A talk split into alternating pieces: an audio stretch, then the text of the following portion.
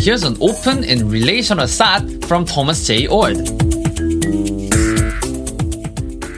I've lately been reading a new collection of essays called Nature in Process, edited by Andrew Davis, Maria Teresa Teixeira, and William Andrew Schwartz. This collection of about a dozen essays come primarily from a conference sponsored by the Center for Process Studies. I found Andrew Davis's chapter on the wilderness and a wild God especially appealing. In it, he draws upon the resources of panentheism to talk about the e- ecological crisis and how we might respond. He says that a better view of God is a God who is passible, who suffers, and this makes much more sense when dealing with big questions about ecology.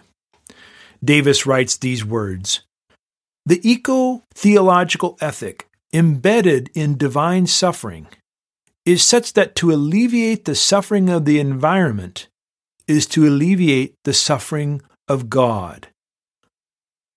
We can state it in even stronger fashion, says Davis. God is incapable of being relieved from suffering unless human beings act against the injustices perpetuated against the natural world. Far be it from religious believers to be passive in the face of divine suffering. Rather, divine suffering counters any notion of ecological passivity on theological grounds. It's a call for action, extending from divine protest. What's more, says Davis, for panentheism, ecological suffering can be viewed as the sacramental presence of this suffering God. To see the suffering of other creatures is also to see the suffering of the God immanent in them. This calls for a fundamental shift, says Davis, in the way we view the suffering of the natural world and its inhabitants. Jay McDaniel says, for example, as we humans watch a starving pelican chick, we're watching God. For God is actually there in the chick, suffering with it.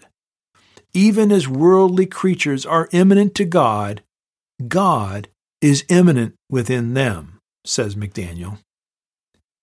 Davis concludes The destruction of wildlife, the pollution of rivers and oceans, and the genuine disregard for eco- ecology among many religious believers simply cannot hold when it is God who is suffering too.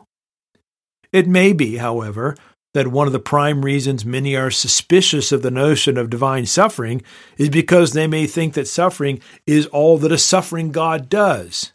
Certainly, if God is utterly debilitated in suffering, the value of a panentheistic vision seems dubious.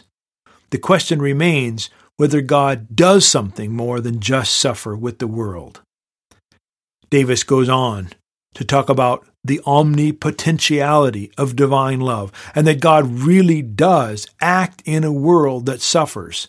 God not only is receiving and being influenced, but also acting and calling creatures to respond. I invite you to check out this new collection of essays, Nature in Process. For more, see the Center for Open and Relational Theology or Dr. Oord's website, thomasjoord.com. Please like and subscribe to Oord Shorts.